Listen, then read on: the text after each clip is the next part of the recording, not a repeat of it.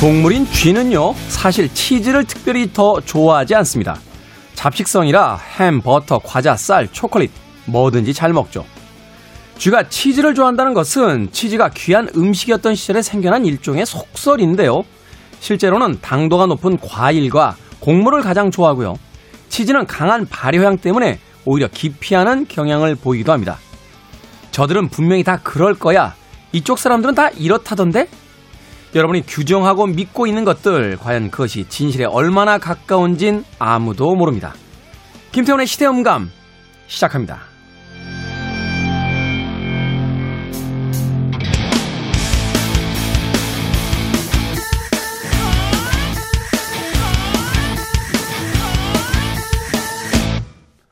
그래도 주말은 온다. 시대를 읽는 음악 감상의 시대음감 김태훈입니다. 어릴 적 만화 영화 톰과 제리를 보면 톰이 그 생쥐인 제리를 그 유혹해낼 때 항상 사용했던 것이 치즈였죠. 그래서 우리는 어린 시절부터 쥐는 치즈를 좋아한다 하는 일종의 공식 아닌 공식을 성립시켜 놓고 그렇게 믿어왔던 것은 아닐까 하는 생각을 해보게 됩니다. 우리는 흔히 이런 편견에 빠지기 쉬운데요. 어, 예전에 이제 외국에 나오면 한국 사람이다. 그러면 다 태권도 한 이 단 정도 되는 줄 알고, 서부 개척 시대에는 서양인들은 중국인들이 모두 다 마술사라고 어, 믿었다라고 합니다. 그만큼 우리는 아주 쉽게 편견에 휩싸이는 그런 존재인 거죠. 사실은 그런 편견들이 우리의 어떤 결정을 내릴 때 더 중요한 요인들로 작용할 때가 있습니다. 자신의 지역, 그 사람의 학력, 또는 그 사람의 어, 살고 있는 동네, 또 그 사람이 나온 학교, 이런 것들이 일종의 편견으로 작용을 하게 되면서 그 사람에 대한 실체보다는 그 사람을 더 쉽게 판단하게 하는 그런 근거가 되기도 하죠. 그래서 우리의 판단이 때때로 이렇게 많이 틀리는 건 아닐까 하는 생각을 해보게 됐습니다. 뭐 삼십 년, 사십 년, 오십 년, 육십 년을 살아도 내가 누구인지 정확하게 이야기하기가 쉽지 않은데, 누군가를 몇 개의 힌트 혹은 몇 분만의 대화를 가지고 판단한다는 것만큼 위험한 것은 없지 않을까 하는 생각 해보게 됐습니다. 자, 김태훈의 시대음감, 시대 이슈들 새로운 시선과 음악으로 풀어봅니다. 토요일과 일요일, 일라디오에서는 낮 두 시 오 분, 밤 열 시 오 분 하루에 두 번 방송되고요. 한민족 방송에서는 낮 한 시 십 분 방송이 됩니다. 팟캐스트로는 언제 어디서든 함께 하실 수 있습니다. 자, 마이클 보블레입니다. You don't know me.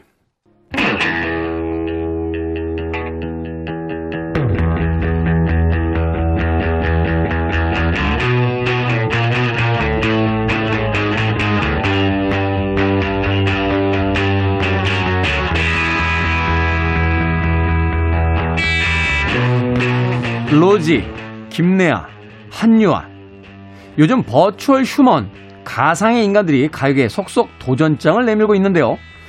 로지는 다음 주 첫 싱글 Who Am I를 발표하고요. 레아는 현재 자작곡을 열심히 준비 중이라고 합니다.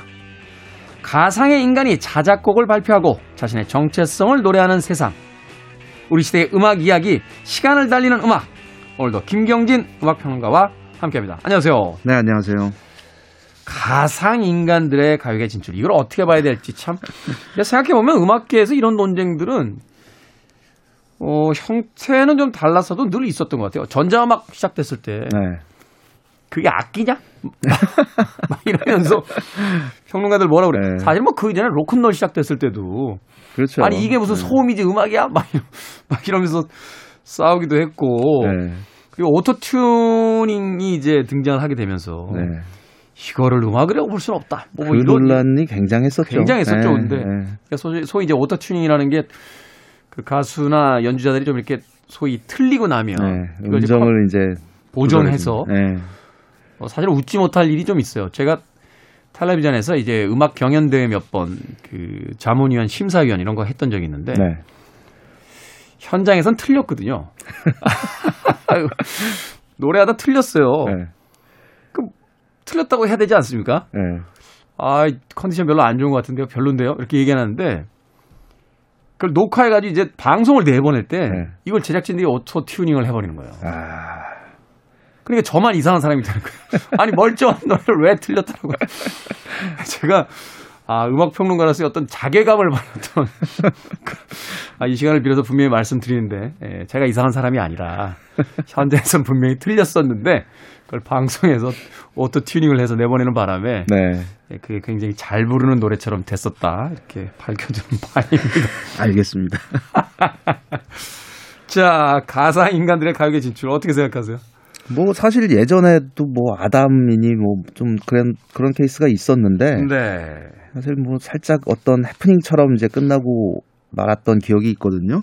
근데 어 뭔가 좀 기술적으로 더 진보는 했을 거라고 생각을 해요. 그리고 자작곡이라고 하니까 어 야 자작곡 어떻게 나올지 사실 궁금하기도 하고요. 음. 그렇습니다.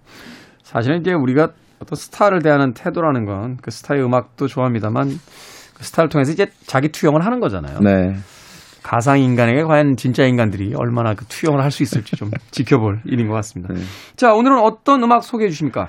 네, 좀 요즘처럼 이렇게 추울 때 가끔씩 음. 생각나는 음악들이 있어요. 그 중에 한 명이 스팅이라는 뮤지션입니다. 오늘 스팅, 스팅 준비해 왔습니다. 저는 꿈이 스팅처럼 늙는 거예요.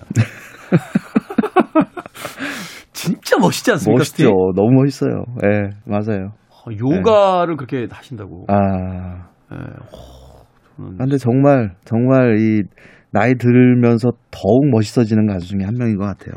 그러니까요. 정말 네. 전성기 때, 전성기가 지금도 전성기입니다만 그 젊을 때의 모습보다도 네. 오히려 그 머리가 완전히 하얘진 뒤에 네. 그, 그 공원에서 공연하는 그 라이브를 한번 봤는데 그냥 하얀색 셔츠 하나를 이렇게 무심히 손목을 접어가지고 있고 네, 어쿠스틱 네. 기타 하나 들고 연주를 하는데 네. 꼭 스팅처럼 나이 들어야겠다 이런 생각을 다시 한번 해보겠습니다. 아, 하실 수 있습니다. 기타를 연주를 못했을까. 자, 스팅 어떤 뮤지션인지 좀 소개를 해주시죠. 네, 영국 출신이죠. 영국 네. 그 스코틀랜드 아래에 있는 그 월샌드라는 그 항구 도시에서 태어나고 자란 인물인데 본명이 고든 매튜 토마스 썸너. 어 이름이 좀 길죠. 미들네임이 두 개나 있네요. 네. 네. 에, 근데 이제 스팅이라는 예명으로 이제 지금까지 활동을 하고 있고 음. 본인도 사실은 이 스팅이라는 뭐뭐 뭐 예를 들면 프레디 머큐리나 엘튼 존처럼 완전히 개명한 건 아니지만 그런 얘기를 한번 한 적이 있어요. 그게 그 어떤 인터뷰에서 기자가 어 고든 씨 하면서 이제 이야기를 꺼내니까 네. 여기 그런 사람이 있냐고. 고든이 어, 누구냐? 고든이 누구죠? 어머니, 엄마도 나를 스팅이라고 부르고 아이들도 스팅이라고 부르는데 네. 자기 고든이라는 이름이 친숙하지 않다. 뭐 이런 이야기를 한 적도 있었어요. 비싼 예는 아닙니다만 그런 거 있잖아요. 그 밥 딜런의 음악도 사실은 그 딜런 토마스라는 시인에서 이름을 가져서 가명이잖아요. 그렇죠. 근데 아들은 그러면 아버지 진짜 성을 따라도 되는데 제이콥 딜런이라고 아버지의 네. 가명을 또 따가지고 자기의 이름도 바꿔놓은 네. 그런 예들도 있는데 어찌됐건 그러게 말입니다. 네. 이 스팅이라는 별명이 생기게 된 계기가 재밌습니다. 그 스팅이 그 초반에 어, 데뷔하기 전에 어, 재즈 밴드에서 굉장히 많이 활동을 했었어요. 그 베이스를 그 더블 베이스를 연주를 하는데 그래서 이후에도 이제 뭐 라이브 무대에서 베이스를 연주하는 모습이나 어, 그러니까 굉장히 인상적인 그 퍼포먼스를 펼친 적이 있었는데 네. 그 재즈 밴드에서 활동을 하면서 거의 매일 같이 입고 다니던 옷이 검은색과 노란색 줄무늬가 들어간 스웨터였다고 합니다. 그래서 음. 이게 좀 말벌같이 보인다고 해서 그 독침이라는 의미를 지닌 스팅이라는 별명이 붙었다고 해요. 음. 그래서 이거를 이제 그대로 자기 예명으로 삼게 됩니다. 어, 스팅이 그 영국 북부에서 이제 그 대학을 중퇴를 하고 뭐 이런저런 일들을 전전할 때 뭐 버스 차장도 하고 공사장에서 막노동도 하고 여러 가지 일을 하셨다. 네, 뭐 세금 징수원도 하고 그러다가 교육대학에 들어가서 이수를 하고 초등학교 교사 활동을 합니다. 네. 네, 영어 교사였다고 해요. 그래서 어, 선생님 역할을 한 이 년 정도 하다가 그 당시에 그 이제 클럽 같은 데서는 이제 계속 공연하고 뭐 활동을 펼치고 있었는데 그때 그 월샌드 지방에서 만났던 어, 뮤지션이 하나 있었어요. 스튜어트 코플랜드라는 인물입니다. 스튜어트 코플랜드. 네, 스튜어트 코플랜드라는 드러머를 만나게 되는데 이때 그 무렵에 이제 스튜어트 코플랜드가 영국의 프로그레시브 락 밴드죠. 커브드 에어라는 밴드의 매니저이면서 또 드러머 역할을 하고 있었어요. 커브드 에어는 약간 이제 그 어떤 팝 역사에 좀 잠깐 등장했던 팀인데. 그렇죠. 네. 그래서 그 인연으로 스팅이 나중에 제대로 좀 음악을 좀 해봐야겠다. 그러고 음. 런던으로 갔을 때 가장 먼저 연락했던 사람이 바로 스튜어트 코플랜드였습니다. 음, 과거의 어떤 인연을 통해서. 예, 네, 그렇습니다. 그래서 우리 한번 밴드 한번 해보자. 그렇게 해서 결성된 팀이 어, 폴리스라는 팀이었고, 이 폴리스의 첫 기타리스트는 프랑스 출신의 앙리 파도반이라는 인물이었어요. 근데 스팅이 이 사람이 너무 마음에 안 드는 거예요. 그러니까 연주 실력이 음. 아 정말 너무 기타 못 치는데 어떡할까 늘 고민을 하다가 어, 우연찮게 그 무렵에 또 앤디 서머스라는 또 역시 육십 년대부터 활동해왔던 기타리스트를 만나게 됐고, 앤디 서머스의 기타 솜씨를 보고 홀딱 반하게 됩니다. 아. 그래서 어, 멤버로 영입을 해요. 네. 그래서 사 인조였던 때가 있었는데 스팅은 여전히 그 앙리 파도반이라는 인물의 기타 실력이 마음에 안 들고 결국 그 나이가 많은 앤디 서머스가 앙리 파도바니를 쫓아내게 됩니다. 야, 너 못하겠대. 나가. 이 밴드 역사에서 뭐 이런 일들은 비일비재 하니까. 예. 그래서 이제 그 앤디 서머스와 스팅 그리고 스튜어트 코플랜드로 구성된 삼 인조 폴리스가 본격적으로 활동을 펼치게 되죠. 그 무렵에 그 스튜어트 코플랜드의 그 형이었던 어, 마일스 코플랜드라는 인물이 레이블을 설립해서 활동을 펼치고 있었는데 그 유명한 아이아르에스 레코드사라는 곳이에요. 네. 뭐 알이엠도 거기서 데뷔를 했었고 고고스도 그 소속이었고, 그 마일스 코플랜드 형에게 돈을 빌려서 제작한 앨범이 아웃랜도스 다무라는 제목의 데뷔 앨범을 발표하게 됩니다. 여기에는 그 사랑을 받았던 록산이라는 싱글이 록산. 어, 이 앨범을 통해서 공개가 됐었고, 어, 데뷔 앨범부터 폴리스는 성공 가도를 걷게 돼요. 그래서 어, 두 번째 앨범에서 결국 어, 최초의 영국 차트 일 위 싱글이 등장하게 되는데 그 곡이 바로 Message in a Bottle이라는 곡입니다. 음. 어, 그 롤링스톤 매거진에서 역사상 가장 위대한 기타 리프 백 곡을 리스트를 뽑은 적이 있는데 그 안에 이 곡이 또 포함되어 있어요. 네. 당시 유행했던 그 펑크락에서부터 영향을 받아가지고 음, 좀 포스트 펑크랄까 이런 제 사운드를 담고 있는데, 폴리스 음악의 기본 바탕을 이루는 리듬이 또 레게였어요. 그래서 레게 리듬이 늘 적극적으로 이제 활용이 되곤 했는데, 메시지 인 어 바틀은 그 내용이 좀 재밌습니다. 내용이 뭐냐면 무인도에 표류한 남자 이야기예요. 이게 사실 이제 에스오에스 네. 살려달라고 이제 편지 병에다 넣어서 던지는 그렇죠. 그게 이제 네. 메시지 인 어 바틀이잖아요. 원래는. 그렇죠. 네. 네. 그래서 병을 바다에 띄워 보냈는데 안 오는 거죠, 답이. 그러다 어느 날 아침에 눈을 떠봤더니 온 바다가 이 병으로 가득 차 있더라. 아. 그러니까 어, 표류한 사람이 그렇게 많다는 세상에 얘기예요. 표류한 사람들이 그렇게 많다. 그래서 어, 은유적인 표현인데 당신만 외로운 게 아니다. 굉장히 음. 많은 사람들이 외로움을 겪고 있다. 이제 이런 내용을 담은 노래 오늘 먼저 준비했습니다. 네, 스팅이 소속되어 있던 폴리스의 천구백칠십구 년도 발표 음반 중에서 Message in a Bottle 듣습니다. 폴리스의 Message in a Bottle 듣고 왔습니다. 시간을 달리는 음악, 우리 시대의 음악 이야기. 오늘은 영국 아티스트 스팅에 대한 이야기 김경진 음악평론가와 나눠보고 있습니다. 음악 들어보면 뭐 어, 포스트 펑크와 이제 레게의 리듬이 절묘하게 네. 섞여 들어. 그러고 보니까 데뷔작에 있었던 그 록샌도 사실은 펑크곡이잖아요. 그렇죠. 어, 락센 막 이러면서 소리 지르면 네. 지금 우리가 알고 있는 스팅과는 조금 이제 결이 다른 맞습니다. 네. 그런 음악을 이제 들려주던 그런 네. 시기였는데 메시지 인 어 바틀부터 그러니까 이 집부터는 조금 우리가 알고 있는 이제 스팅화 돼가는 그런 네. 어떤 좀 뉘앙스가 좀 있네요. 그렇습니다. 근데 그 여전히 그 스팅 좋아하시는 특히 그 여성분들이 스팅을 굉장히 많이 좋아하거든요. 네. 근데 폴리스 음악을 들려주면 어 이게 너무나도 낯설어하고 음. 어 이거는 이런 음악은 좀 이상해 좀 이런 반응을 보여요. 폴리스는 락 밴드니까요. 그렇죠. 근데 스팅이 폴리스 시절에 앨범 다섯 장 냈고 솔로 시절에 열 열다섯 장인가 이상 그 앨범 발표를 하는데. 네.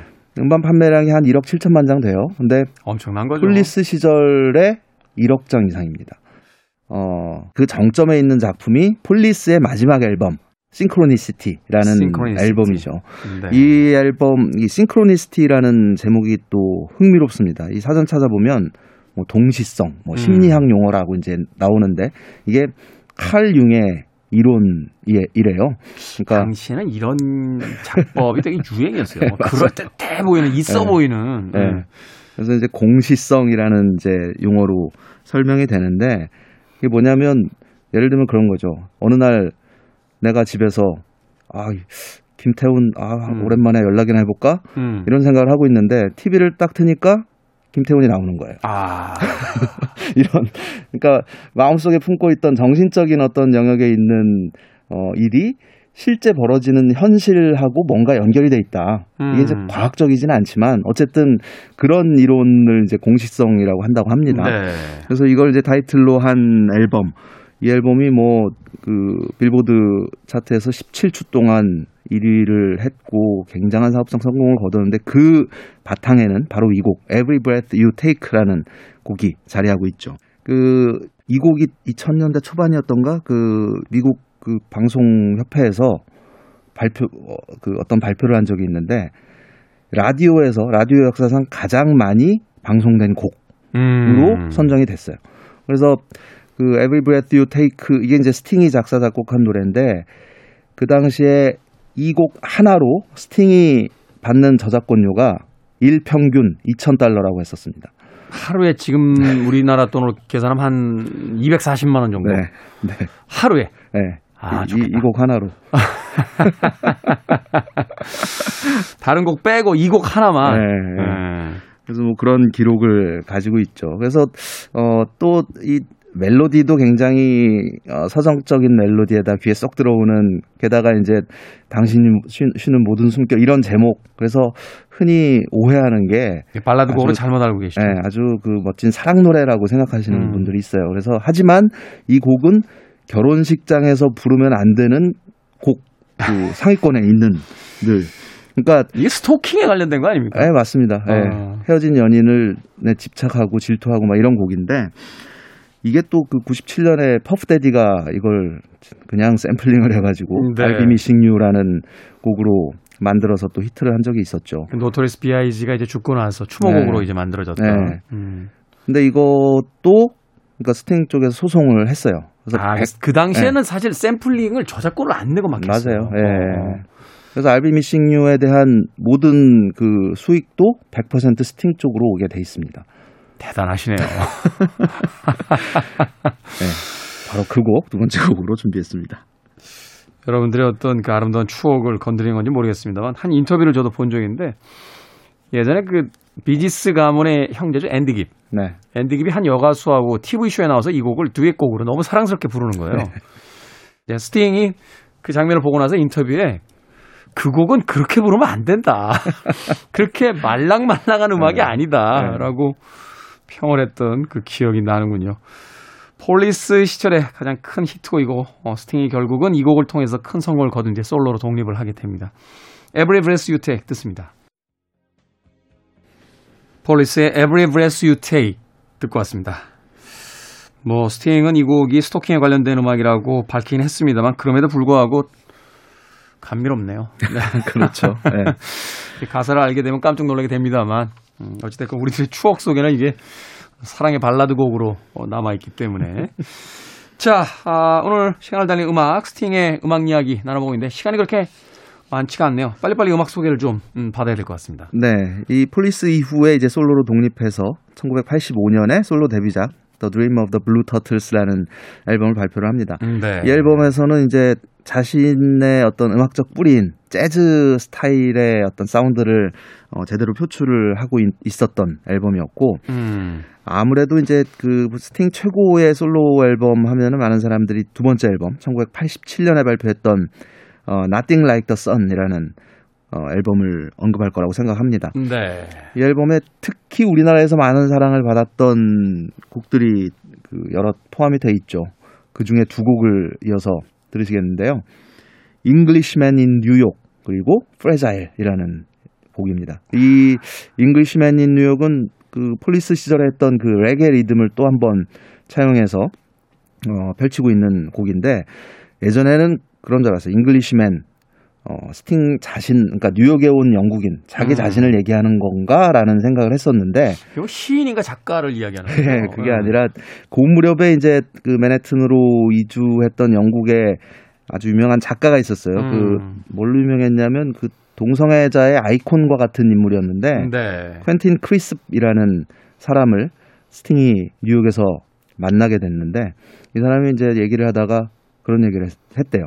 어, 아, 좀 범죄 저질러도 추방당하지 않게 빨리 그 귀화 서류 왔으면 좋겠다고. 그래서 아니, 무슨 범죄를 저지르시려고 그러냐 그랬더니 어, 아, 요즘에는 범죄에 멋이 없다고 스타일리시한 범죄 뭐 좀 농담식으로 이제 이런 얘기를 했는데 이걸 두고 굉장히 깊은 인상을 받았답니다. 그래서 그 퀸틴 크리스비라는 사람에 대한 어, 이 사람을 대상으로 한 곡이 잉글리시맨 인 뉴욕 이었어요. 그래서 뮤직비디오 보면은 이 인물이 직접 등장을 하기도 하죠. 그래서 그 이게 뭐 차트 성공을 크게 거둔 곡은 아닌데 유독 우리나라에서는 스팅의 대표곡으로서 어, 라디오에서 굉장히 많이 플레이가 됐던 곡이기도 합니다. 뉴욕의 길거리 공연할 때도 스팅이 이 곡 부르니까 다 따라 부르더라고요. 아. 네. 그리고 이제 프레자일이라는 곡 역시 정말 감미로운 발라드, 아름다운 어쿠스틱 기타와 함께 어, 굉장한 사랑을 특히 우리나라에서 많은 사랑을 받았던 곡인데 이 곡은 또 그 무렵에 팔십 년대에 그 불거졌던 어떤 사건을 바탕에 두고 있죠. 그게 뭐냐면 어, 레이건 정부 시절이에요. 이란 콘트라 어페어라는 사건이 불거져요. 이란 네. 이란 콘트라 사건? 이게 뭐지? 콘트라라는 거는 중앙아메리카에 있는 나라 니카라과의 반군 그 연합 을 의미하는 말입니다. 근데 미국이 이 니카라과 반군에게 뒷돈을 대고 있었던 거예요. 음. 근데 그 무렵에 씨아이에이가 무기를 이란에다가 무기를 팔아가지고 이란은 적국인데 적국에다가 그렇죠. 미, 무기를 팔아서 그 돈으로 니카라과 반군을 도와주고 있었고 그 대가로 또 그들로부터 코카인을 받아가지고 이걸 또 뒤로 거래해서 돈을 챙기는. 어, 그, 이 와중에 니카라과에서 그 댐 기술자로 일하고 있던 한 인물이 이 콘트라 반군에게 살해당하는 사건이 벌어져요. 그래서 음. 이 뉴스에서 어, 영감을 얻어서 쓴 곡이 프레자일이라는 곡입니다. 그래서 내용이 뭐 감미로운 사랑 노래일 것 같지만 그게 아니라 어, 뭐 폭력으로 해결할 수 있는 건 아무것도 없다. 그리고 얼마나 이 인간이라는 게 연약한 존재인가 좀 이런 이야기를 펼치고 있는 곡이 스팅의 프레자일이라는 곡입니다. 두 곡 준비했습니다. 프레자일은 사실 이제 공항에 가면 많이 붙여주죠. 이렇게 취급주의 이렇게 그렇죠. 깨지기 쉽다 이렇게 붙여주는데 잉글리시맨 인 뉴욕 이렇게 발음을 하는 걸 아마 들을 수 있을 겁니다. 커피 안 마십니다. 차 마십니다. 그리고 그 유명한 영화 속의 대사가 미리 등장하죠. 매너가 사람을 만든다고 하는데라고 하는. 자, 잉글리시맨 인 뉴욕과 프레자일 두 곡 이어서 듣습니다. 시대 음감, 오늘은 김경진 음악평론가와 함께 영국의 아티스트 스팅에 대한 음악과 이야기 나눠보겠습니다. Englishman in New York과 Fragile까지 두 곡의 음악 이어서 듣고 왔습니다. 자, 이제 마지막 곡 소개를 해주시죠. 네, 뭐 스팅이 그 팔십 년대 중반부터 지금까지 꾸준히 앨범 발표를 하고 있고 어, 활발한 활동을 펼치고 있긴 합니다만 사실상 그 대중적인 그 성공 또 히트 싱글 이런 측면에서 보면은 역시 Ten Summoner's Tales이라는 천구백구십삼 년도 앨범을 많은 사람들이 또 이야기할 것 같아요. 네. 어, 사실 이천 년대 이후 스팅은 클래식 앨범도 발표를 했고, 뭐 켈트 음악풍의 어떤 포크 성향의 그런 앨범, 또 어덜트 컨템퍼러리 성향의 앨범, 그런 좀 다채로운 그 사운드를 들려줬다면, 그러니까 이제 스팅에게 있어 이천 년대는 더 이상 팝 음악으로 뭐 몇 곡의 히트곡을 더 내놓는 건 의미가 없는 거예요. 그렇죠. 예, 자신의 어떤 음악적인 예, 여정에 있어서 예, 어. 그렇습니다. 많은 대중이 기억하는 스팅의 모습은 구십 년대 딱 이 어쿠스틱 사운드와 또 락과 재즈와 이런 사운드의 어떤 절묘한 어, 조화, 어, 이런 멋진 멜로디를 담은 이 시절의 음악이 아닐까 싶은데 오늘 마지막으로 준비한 곡은 어, Shape of My Heart라는 곡입니다. 영화 레옹에 수록됐던. 그렇죠. 레옹의 그 엔드 크레딧 장면에서 음, 흘렀던 노래인데 이게 이제 그 무렵에 정말 지겹도록 그 라디오에서 흘렀던 노래죠. 아니 이 영화 음악 참 네. 흥미로웠어요. 어, 미국 영화죠. 엄밀히 이야기한다라면 네, 그렇죠. 네. 음, 미국 영화인데 감독은 프랑스 사람이고 네.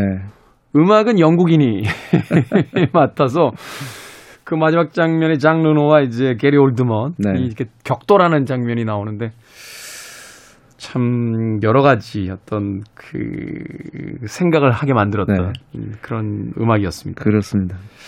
그 무렵에 그 스팅의 또 그 음악 중에서 라스베가스를 떠나며에서 노래한 몇몇 곡들이 있었어요. 네. 그 노래들하고 엔젤 라이스라든지 뭐 이런 노래들하고 참 방송에서 많이 들었던 곡 어, 일종의 좀 추억의 곡이랄까요. 음. 예, Ten Summoner's Tales 앨범 중에서 Shape of My Heart 오늘 끝곡으로 준비했습니다. 자, 스팅의 Shape of My Heart 들으면서 김경진 음악평론가 작별 인사하겠습니다. 고맙습니다. 네, 고맙습니다. 저도 인사드립니다. 지금까지 시대음감의 김태훈이었습니다. 고맙습니다.